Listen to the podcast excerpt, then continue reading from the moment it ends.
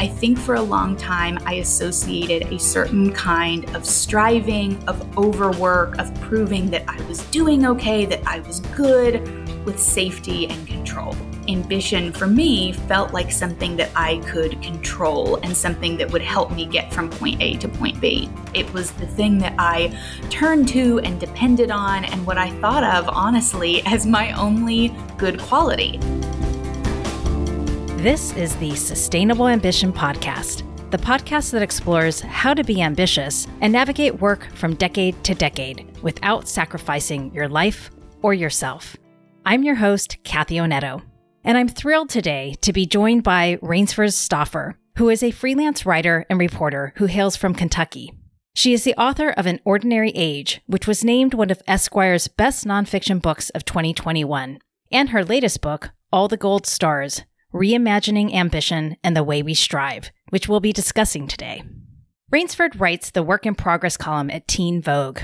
Her work has also appeared in Vox, Dame Magazine, Elle, the New York Times, and other outlets.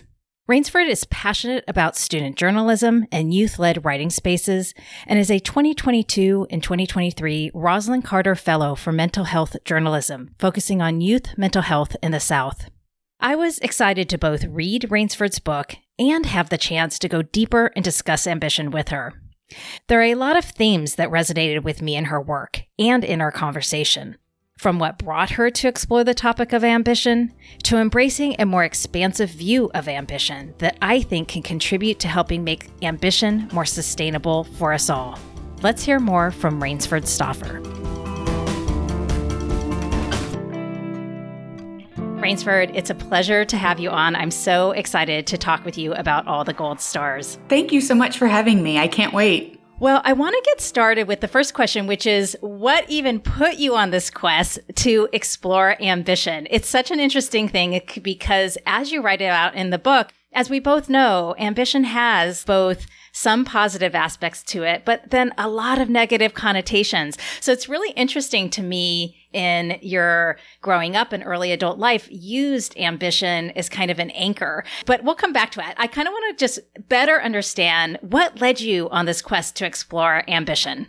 Absolutely. It's so interesting to think about now because the honest answer is that what led me to want to explore ambition and talk to people about ambition is that I truly felt like I was losing mine. And as you alluded to, for so much of my life, it felt like ambition was a sort of anchor. It was the thing that I turned to and depended on, and what I thought of, honestly, as my only good quality. So when I was going through this stretch of my life where there was just a lot of turmoil, personally, with my health, with my work, it was just one of those phases where there was a cascade of brutal stuff all at once. And I realized I was not feeling particularly ambitious the way I had before. I didn't feel like I was capable of working through or pushing through or being inspired to keep going the way I had done previously. And honestly, that was really disorienting.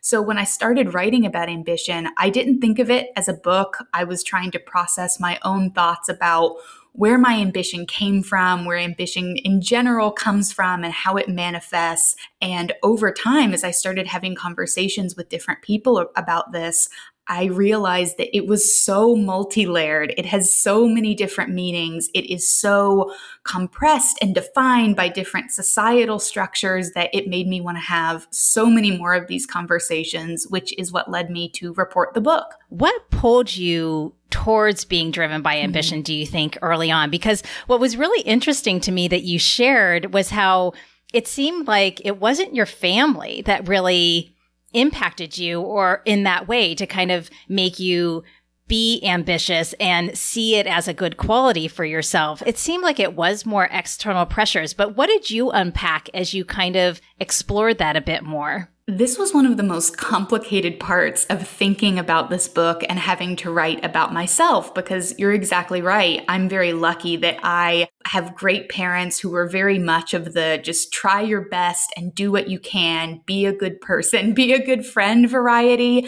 I was not the kid that was going to get in trouble if she didn't get straight A's, for example. So it took a long time for me to kind of unravel okay, if it didn't come from familial expectations the way it did for a lot of people I spoke to in the book where did this come from? It had to be more than just some sort of innate quality.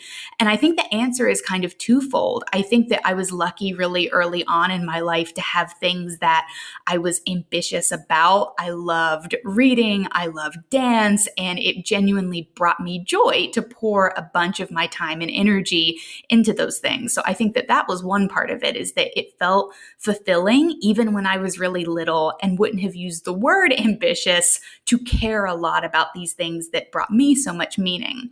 The other part of that, the aspect that's a little bit darker and that's been a little bit heavier to unpack in adulthood, is that I think for a long time I associated a certain kind of striving, of overwork, of proving that I was doing okay, that I was good with safety and control. And I think that there's a lot of different intersecting factors in that. I think one of them is that in adulthood, I was diagnosed with obsessive compulsive disorder. That was definitely manifesting in childhood and popping up in that way.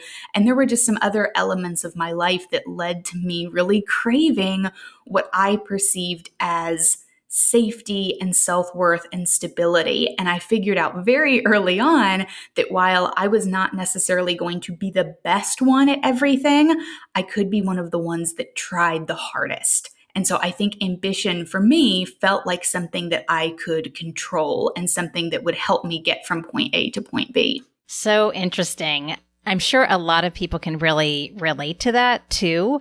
But I do want to come back to where you even started around this idea of like losing my ambition. I find it really interesting how people often feel this discomfort. They mm-hmm. almost start to become aware of ambition because something has shifted on them. And this was the case for myself even as well. This is what even brought me to explore ambition, just like you. It was a little different than like losing my ambition, but it was at least an acknowledgement of, oh, my ambitions are shifting. This mm-hmm. is really mm-hmm. interesting. And I also don't think we just we don't talk about this a lot. What I often find, and I, I think it's kind of interesting, is like the characterization of how we talk about it. Like you're saying, losing my ambition, or some people I talk to talk about they feel like their ambitions have almost steered them wrong mm-hmm. because they kind of pursued certain things that they thought they were ambitious about and then they get there and they're a bit disappointed or you write about in the book as well about people distrusting even their ambition. So I'm curious what you think about that, just in terms of how these things shift, but also how people kind of characterize their ambition. This is such an interesting question because I do think a lot of our characterizations of ambition, probably to some degree, my own included, tend to be dealt with in extremes. We're either losing our ambition or we're the most ambitious about something we've ever been. And it tends to be, in my experience, a lot of pressure on what ambition looks like in terms of timeline, how it's executed, whether you stick to it, almost to the degree that if your ambition shifts or changes over your lifetime, it almost feels like giving up in some way or letting yourself down in some way. And I think that that's the language when thinking of my own ambition and its own shifts that I really didn't have at the time. It's not that I was necessarily losing it or that it was going away. It's that it was showing up in a different form than I was used to, and it was leading me to different things than I would have guessed. I don't think we talk enough about what it means when ambition shifts and the fact that that can be very disorienting. It can feel very complicated, but ultimately it can lead us to new versions of our ambitious selves. Ah, I love this. I find this too. And it's often that I hear people say to me, is this normal? Like they're really thrown off by the fact that their ambitions are shifting and that their values have shifted on them. And again, I think what both of us are not acknowledging is that because it's not something that's talked about much, even though once you start thinking about it, like, hey, we change, our lives change, mm-hmm. the world changes, like one might expect that we should have our ambitions change. But again, it's not what we talk about. We very much kind of talk about getting settled down or finding a path. And so when things do shift on us, it's like you said, it's very disorienting.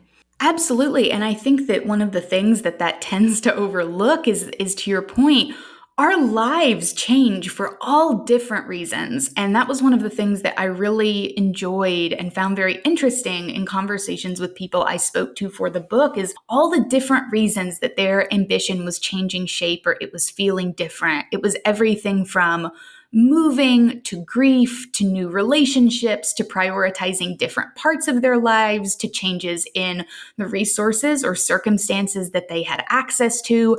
I think there's so much sitting with ambition, and that ambition itself is shaped by so much of who we are as well as what's happening around us that it would really be to our benefit as we're having these conversations to think about the fact that it does change over the course of our lives. It changes as we change. And that doesn't necessarily mean that you're abandoning an ambition, that you're changing course. It honestly can mean that you're growing. Yes, absolutely. One of the things you write in the book that I wanted to explore a little bit with you, because I think it's really important on this and I think contributes to people's angst around ambition, is the area of around time pressures. Mm. You talk about it in a couple of different ways. One is this pressure to figure out early, mm. like what we're passionate about, and almost like this need to get on a path in order to succeed early. You see this a lot in sports, right? It's kind of like parents try- trying to get the, their kids into a sports kind of path, if you will, like gymnastics as an example. But you also see this in academia uh, where you have parents that are trying to set their kids upright and, you know, trying to identify a passion early so that they can kind of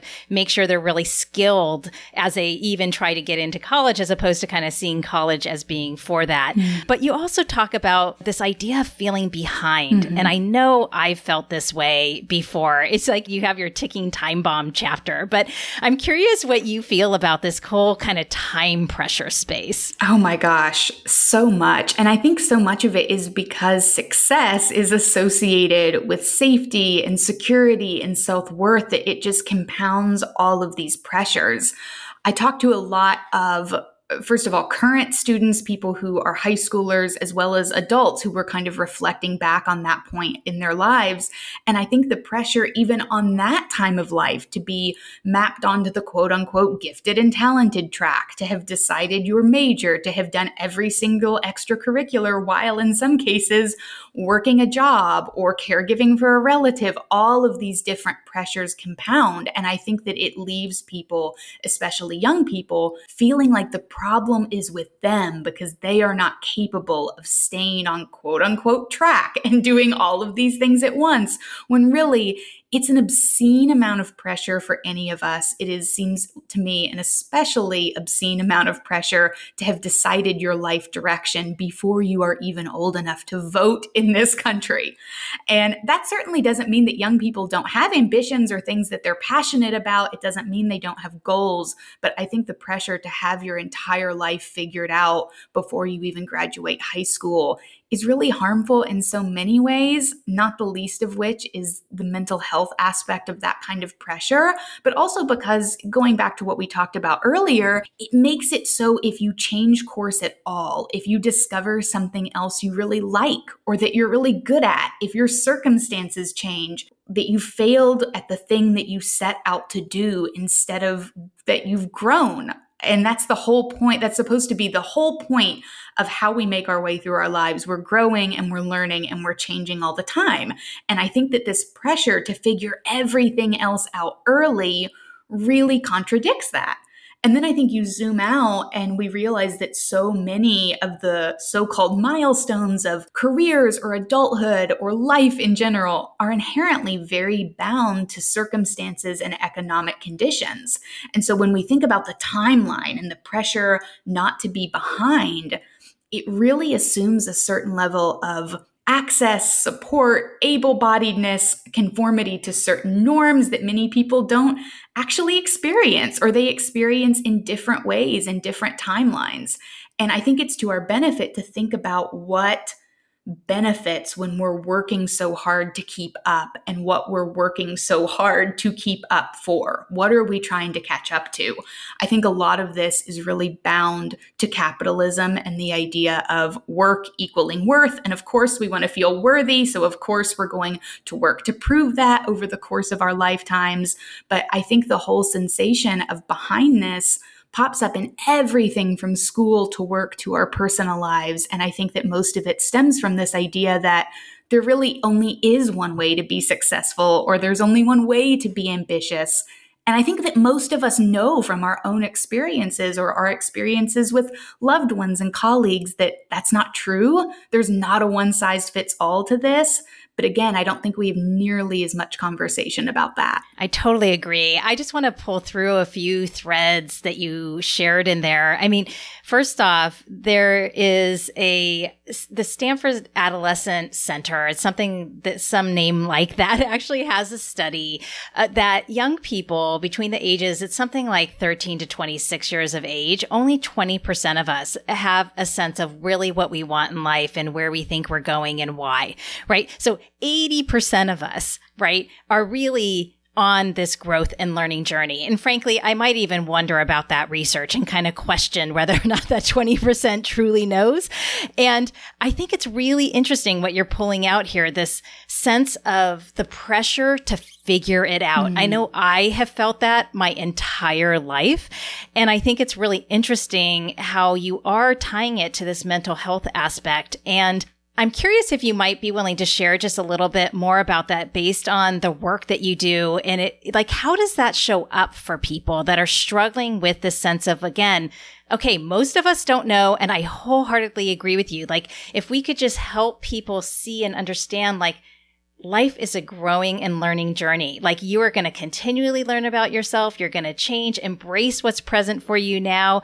What is the downside impact? Like, what does that experience feel like when you have this pressure of figuring it out as opposed to giving the freedom to step into this growth journey that we're all on? This is such an interesting question. And honestly, it's really similar to what I looked at in my first book, which was about young adulthood specifically. And I think a couple things. I think number one, when we position this as so individual, it's you are behind, you are not doing enough, you could be catching up. I think that we really divorce that experience from the systemic and structural factors that shape somebody's experience. And I think that that is true for all of us, but seems especially true for young adulthood, where all of these pressures are kind of compounding right at the same time that all of the impacts of your life and of your choices and decisions and your circumstances are kind of coming to fruition in different ways than they did probably when you were a child. You're being tasked with making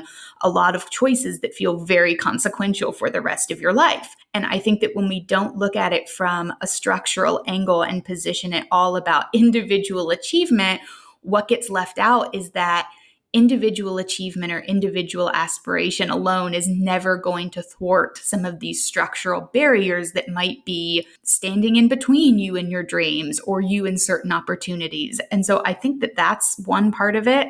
I think another is that it's an incredible amount of pressure to think that you should know who you are and that that should never be allowed to change especially so early in your life. And again, I really I don't think that's something that seems true for any of us. I think that I feel so different than I did even a year ago. My ambitions are so different than they were 5 years ago.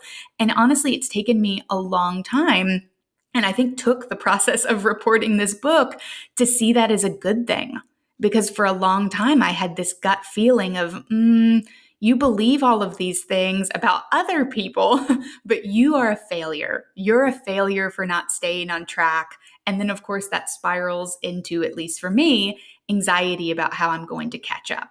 And I think that when we zoom out and we think about pressures on specifically young people, teenagers, and people in their early 20s right now, the last thing anyone, but especially that demographic of people needs is more pressure to figure out who they are going to be and what they're going to be. And I think that sometimes that gets spun out to suggest that maybe they should sit and do nothing, which number one is probably overrated. We could all do a little bit more nothing and probably be okay. But number two, I don't think that that's fundamentally true. I think that when we put so much pressure on a one size fits all timeline or a one size fits all idea of what ambition is, of what success is, I think it really limits our individual and collective imaginations on what we could be and how we want to show up in the world.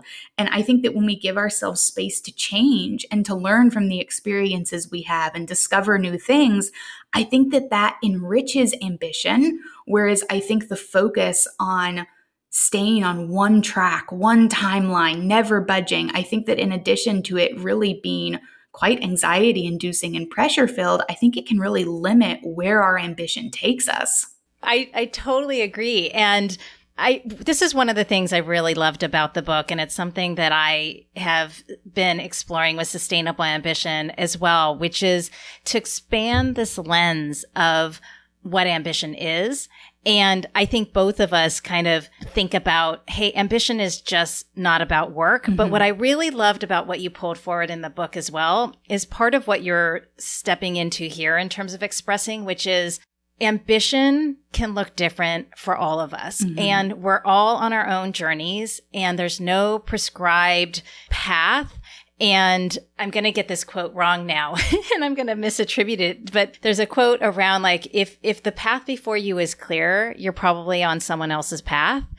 You know, this idea of allowing it to unfold for yourself. But the other piece in your book that I really ex- appreciated was that we all come from different backgrounds and ambition looks different for many of us. So I kind of want to pull forward. You you can share if there's a, be- a different story that you want to highlight, but one that really spoke to me was Aja, if I'm saying mm-hmm. her name correctly, and um, if you might be able to share her background. Um, she, I think, was a teen mother, if I'm remembering correctly, and you write in the book, she says you know, she really had this desire for growth in her intellectual self.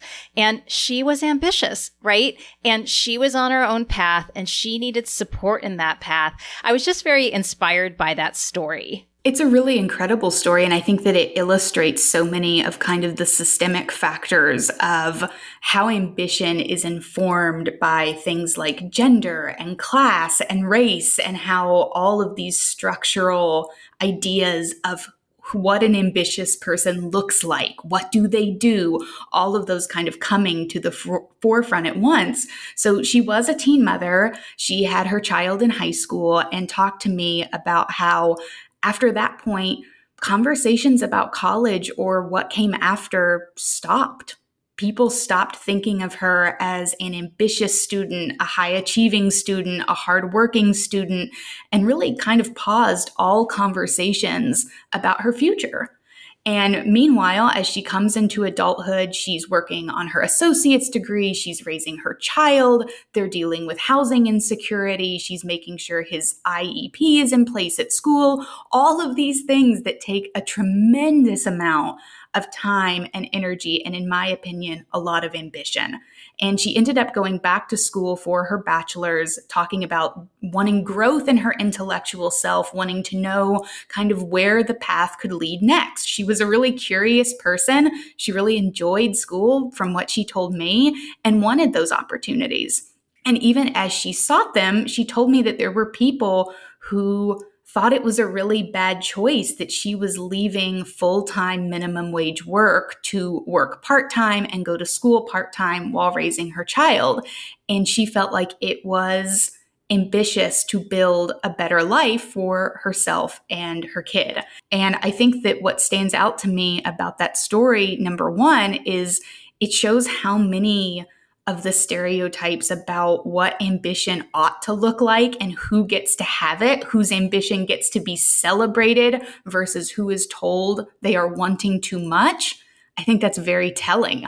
And I don't think we can have an honest conversation about ambition without interrogating that. And to me, it was just such an incredible example of someone having a clear vision for what they wanted from their life and was willing to adjust their ambition and step into their ambition as circumstances allowed them to. And I think that my takeaway from that is what would it look like if everyone had the support and the resources to do that? What would it look like if we were taking care of people enough to give everyone that opportunity? And so that's what comes to mind for me when I think of that anecdote in particular. What's so interesting is one of the things I really believe in is equal opportunity. And I hadn't really connected that to the idea of ambition within that. And yet it very much connects. And I think that within the book, you certainly highlight is this idea of ambition in it in itself is a privilege, mm-hmm. right? Like you said, there are these constructs that can be around us that can limit that. I lean much more towards how can we step into choice around ambition. And I also believe that, you know, outside in the world, we exist within a bunch of constructs that we humans have created, most of them. There are certainly ones that are physical that we can't change or like gui- guarded by physics is really what I'm trying to say. Um, and and yet, you know, some of these, many of these constructs are are, are human made, right? And so, how can we shift our own constructs around what ambition is and start to define it for ourselves. And I liked how you you interviewed Dr. Megan O'Reilly who's at Stanford. She's a psychologist there. And you know, I liked how she articulated like these have all been constructed meaning they can be deconstructed. And so um, what do you think about that in terms of like stepping into some of our own constructs around defining ambition for ourselves? Mm, I think two big things come to mind. I think the first one I've already alluded to, but I think that there's no version of what's considered ambitious or successful that doesn't directly intersect with race and class and the norms around what an ambitious person is quote unquote supposed to look like or supposed to do are still so overwhelmingly white male, cisgender, able bodied, usually having some level of personal freedom to make choices about what they want to be ambitious about and how that ambition shows up for them. So I think that one part of the conversation, at least to me, really is about resources and what policies or safety nets could be put in place to give people choices to have more freedom in their lives and to think about what ambition looks like for them because I do think it's kind of a twofold conversation. I think on one hand, ambition is a privilege. It's something that feels like a luxury to have time to think about your goals or your aspirations, that you aren't so focused just on getting from one day to the next, that you can think a little bit bigger about what you might like to have. But on the other hand, I also heard over the course of reporting the book, ambition really used as a scapegoat for not giving people resources. That if they were quote unquote really ambitious, they would have a better job or they would be doing something that they really cared about, or all of these ways of kind of offloading big structural crises onto individual people. So I think to me that's part 1 is is the resources piece and who has access to define ambition on their own terms. But one of the things that I loved about talking to Dr. O'Reilly was this distinction that she made between the word ambition and achievement. Uh, that really clarified a lot for me because I think that while they're related, they get conflated a lot. And I think that sometimes there's so much focus on ambition as a pathway to achievement, to meeting an external benchmark, that we kind of overlook that ambition can be a process. It can be about personal benchmarks that are fulfilling to us for some reason. And for a lot of us, that might look like traditionally ambitious things like getting a degree, getting a certain job, pursuing a certain path that feels really fulfilling to us. But also, it might not it might look like being ambitious about spending more time with our neighbors and getting to know them. It might look like fostering a really strong connection with a hobby or something you're passionate about outside of work. So I think that when we see ourselves as part of a larger whole, regardless, where we're thinking about how our ambition benefits not just us, but also could be of service to those around us. When we think of ambition as something that is bound up in these larger structural issues, all of a sudden, I think we have a much more expansive way to think about it. And my hope would be that that gives us more opportunities to kind of question the systems that are in place that have defined ambition as this one size fits all thing for so long and think about what it takes to not just redefine ambition on our own terms, but really question what we should have to be ambitious about. because I think that that's another part of the conversation is not feeling ambitious is not inherently a bad thing.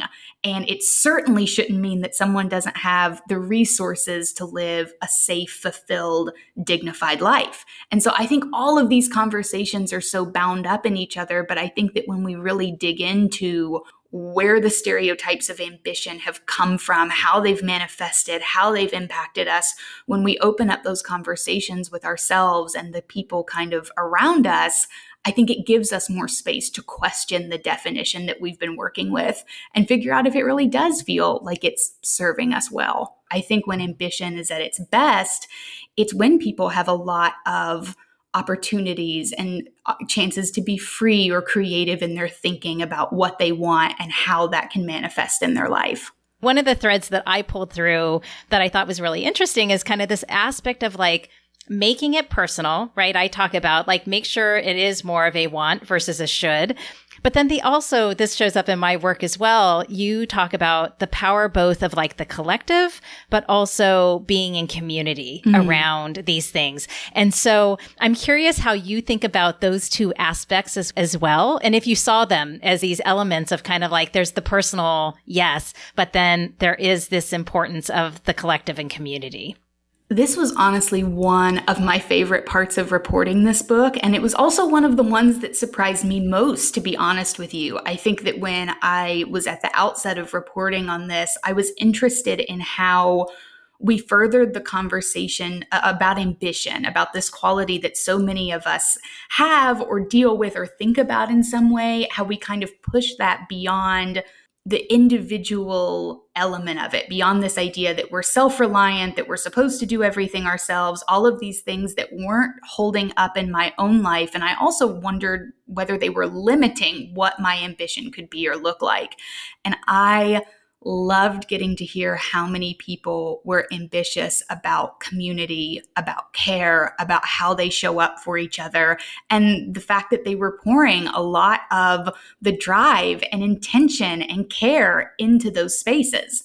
And so I think about it in a couple different ways. I think that with all the recent unionization efforts and strikes across different industries, that's a great example of this. Workers coming together to fight for better work conditions, not just for them and their ambitions, but for everybody. And I think that that has so many ripple effects outward. This idea that workers should have a say in their working conditions. I think that that's one of the best examples of collectivity or community and ambition that is even playing out in the news recently. And then in the book, I talked to a lot of people who spoke about pouring their ambition into mutual aid initiatives in their neighborhood. They talked about really getting to know their neighbors and organizing for better structures, more resources, even different neighborhood policies, but sometimes just as simple as we're going to be together and we're going to take care of each other and prioritize that the same way we would prioritize something that we're traditionally ambitious about because we know this matters to our day to day. We know that we do better when our neighbors are thriving. We know that when there's enough resources to go around, we can all win. It's not about a one single check it off the bucket list achievement. It's about how do we make ambition sustainable? How do we make it meaningful? And for so many people, that really did play out in serving their communities and showing up in their communities and really centering that as a part of their life that was every bit of as deserving of attention as something that they were maybe passionate about at work or school or in another domain. And so to me, that was one of the most exciting parts of ambition is realizing how expansive it can be, how much our own thinking and our own experience is enriched by learning from other people. I know that that's my favorite part of reporting anything is feeling like I get to be in conversation with people. I get to learn from them. I get to really slow down and listen to them. And it was just an honor, honestly, to get to hear about how community centered ambition was showing up in people's lives. I feel the same exact way in terms of being able to be in conversation with people and really learn from them and learn about their experiences. And I really love what you're pulling through here this idea of just how expansive ambition can be. And I love how you bring that through in the book because it's almost as if people need permission. You know, there was Cal who you mentioned in the book where he said, we're not really taught to value things like this. Mm-hmm. And so I think being able to demonstrate for others that absolutely these should, you see, I got to ca- catch myself. It's not should be a part. It's really, if, if one wants to have this as a part of how you define ambition for yourself, by all means, like, you know, include this in how you want to craft your, your own life. Absolutely. And I, I loved that example because I think that it really does show that kind of going back to the conversation on who we think of as a quote unquote ambitious person, I think it also illustrates that for a lot of us, we're taught to see certain things as ambitious accomplishments and maybe not so much others. And I don't say that to devalue certainly anyone's ambition around something like getting a degree or entering a certain field or getting a passion project off the ground. I think that those things can hold profound meaning to people. I just think that the part of the conversation that is sometimes missing or sometimes lacking a little bit is that it's okay if your ambition doesn't look like that. It's okay if it shows up in other areas. It's okay if you value other things. And I think that where we get into a little bit of a gap with that is when we uphold certain ambitions or certain accomplishments over others. Mm-hmm. And to me, one of the things I really enjoyed hearing about in the book is how people were kind of interrogating that for themselves and figuring out, okay, Number one, what do I need to survive? What needs to happen at work to make that possible if I don't have these other opportunities for resources? But also, number two, what do I really value? What do I really want to strive for? What feels meaningful to me versus what do I feel like I'm supposed to be chasing? Because that's a real pressure that I think so many of us deal with this idea that we should be doing X or we should be doing Y.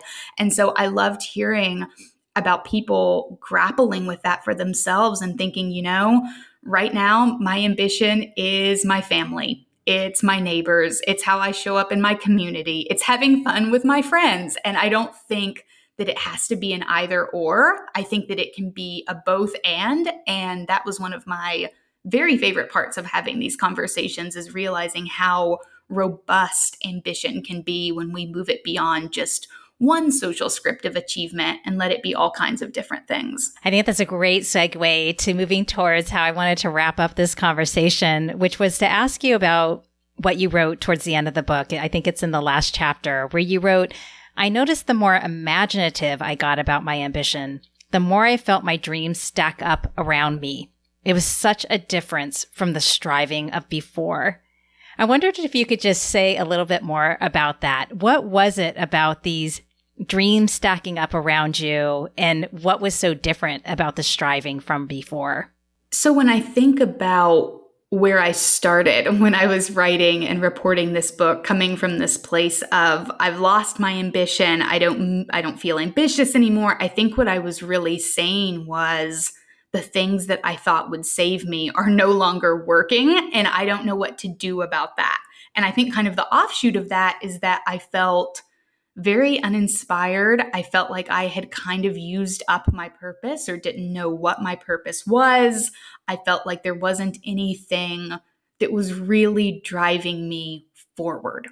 And so the more imaginative I got about ambition, the more I listened to people talk about being ambitious in areas of their lives that are also priorities to me, like showing up as a good friend, how I show up in my community, how I think about how all these things intersect with each other, thinking about how I can be of service, not to myself, but to kind of the world and community beyond me that have supported me. I realized that all of those dreams that I thought I had lost or thought I didn't have anymore were kind of creeping back in. I realized that I was curious about a lot more, that there was a lot more out there that I needed to learn and I needed to do the work on that, that there were a lot of different ways that I could show up. Basically, that even if my ambition didn't look the way it did before, I had different dreams. I had dreams that had expanded. And I think whereas initially my ambition was all about striving toward control and just trying to get to the next thing and hang on and hang in there by my fingernails, it really lacked a sense of being broader and wider in a way that would catch me if I fell. And so when I think about the dreams stacking up, I think first of all about how many different kinds of dreams there were, how many different possibilities it felt like opened up. And I also think it felt like because I expanded my idea of what ambition meant to me, all of a sudden it became this net that could catch me. If one thing wasn't working out, if one thing fell apart that I was ambitious about, I had these other things to turn to. I had these other sources of meaning or comfort or even ambition in my life that I don't feel like I prioritized or named in the same way before. And so I think that that's the bigger set, the bigger picture of it is that it felt like all of a sudden by giving myself the ability to reimagine what ambition looked like and how it functioned in my life, it kind of gave it back to me in a way. I'm curious for you in this more imaginative, expansive view of ambition, what has your attention now? Oh my gosh, a lot of things actually. Um, some of them work related, some of them not. I think on the not work related front, I'm really ambitious about my friendships. That's something I'm really trying to prioritize right now and approach that with the same sense of purpose as I would any other goal I'm always ambitious about learning something new and listening. I think that that's my favorite part of the work that I do, that I can never get complacent about how I think about different issues. And I'm very privileged to be in the position where I get to learn from all different kinds of people and continually deepen my own understanding and thinking, which I think in turn hopefully shifts how I show up in the world. So I'm always feeling ambitious about that. I think even in my work, I'm still I am still very ambitious about writing, but I think that that's changed a little bit too. I think that um, recently what has my attention is figuring out more how can I support others in this field? Are there ways that I can step back and be of service? Are there ways that I can challenge what I see as some of the the fundamental barriers in this industry? How can I help make sure that people are getting to tell their stories, not just through me, but on their own if they want to. Um, so I think that's kind of been a big one work wise. But honestly, I think the big takeaway from me is that it I feel so curious about so much. And before, I'm not necessarily sure I would have ascribed that curiosity to ambition, but to me, it feels like they go hand in hand. And that's a really lovely feeling to be in a position where I feel like I get to be curious about so much and I can direct my attention toward so many different things that feel meaningful. There's so much you share in the book, of course, and I encourage people to pick it up. Is there a parting thought that you might have for listeners on living with ambition, perhaps based on what you learned from the book and all your research or the impact that you hope the book has in the world? You know, I see the book as just one part of so many of these conversations about resources, about work, about ambition, about how we show up and self worth and all these other things. So it is just one blip amid the, the millions of incredible resources on that. So I hope that it's an opportunity for people to continue conversations about their ambition and how it shows up, not just with each other, but in their own writing or thinking or work or whatever they're pursuing. I'm really looking forward and have loved reading people's different thoughts on this and reading their own work that kind of intersects with it. So that's always something I'm looking forward to. But I think that the takeaway for me is that eh, when we interrogate where the ideas of ambition come from, how bound up or compressed it is by the structures that we're living in, how can we dismantle those structures to give people more resources and more opportunity? I think that in turn gives us the chance to really figure out how we want to show up in different spaces in our lives, where we want to bring our ambition to. And I think that that's probably a lifelong thing. I'm sure it certainly is for me, going back to the whole learning all the time piece. But I think that that's the takeaway I hope for that the deeper we interrogate some of the structural elements, the closer we'll get toward knowing that taking care of each other is ambitious, that asking for care and for help ourselves is ambitious, and that ambition can show up in all kinds of different ways. I really love this as a message and just this idea of supporting each other, all of us on our own ambition journeys. Rainesford, where can people find you if they want to keep in touch? So I am on I was about to say Twitter. I guess it's not Twitter anymore, but I am on what I know is Twitter as at Rainesford, and I am on Instagram as at Rainesford underscore Stauffer. Rainesford, I've absolutely loved this conversation. It's really been a delight. I appreciate the opportunity to learn from you. I appreciate what you're putting out into the world and what you're championing through your book and your work. So thank you so much for being on with me today and being in conversation. Thank you for having me. In her book and in this conversation, Rainesford brought to light many aspects of how we can reframe ambition that really resonated with me. Early on, Rainesford shared what I think is a good guide for right ambitions. On the positive side, she said, What is something you are interested in and brings you joy to put effort into it? I really like that. And then on the watch out side, Rainesford talked about striving and overwork. And I took that to mean when we're rooted in external shoulds or trying to prove ourselves. Ambition can be good. It can guide us toward the things we want in life. Yet it can also turn bad when the constant striving takes away from those things that contribute to our overall fulfillment. Another thing we discussed that resonated was the perspective on how our ambitions can change over time and really letting that be okay for ourselves. I love how Rainesford associated this with our own growth and how it can lead to new versions of ourselves. That really just hit me. And then I really appreciated her perspective on time pressure and how, as a society, we need to shift our thinking here.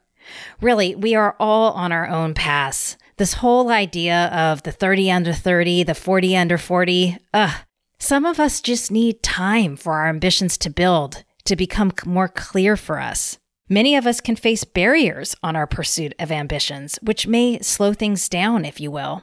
Let that all be okay. This expectation of achieving quickly really doesn't serve us well. And then, importantly, I also just love this idea of expanding our thinking and embracing a more inclusive view of ambition for ourselves and others. That can include having ambitions beyond work. Yes, we can have life ambitions. Ambitions are not just for work, that we can allow a broader view for different paths around ambition. They don't all have to look the same. And then finally, to allow all people to be able to be ambitious. And I appreciated how Rainesford brought forward the importance and the role of collective and community in this effort. So, what about for you? As you reflect on today's conversation, what spoke to you? I'd be curious to know. Shoot me a note at podcast at sustainableambition.com or leave me a voice note at bit.ly slash sapodcast dash ask. That's bit.ly slash sapodcast dash ask. With that, thank you for being here with me to learn more with Rainesford Stauffer. I'll be back in your feed in two weeks with a new story of sustainable ambition. See you next time.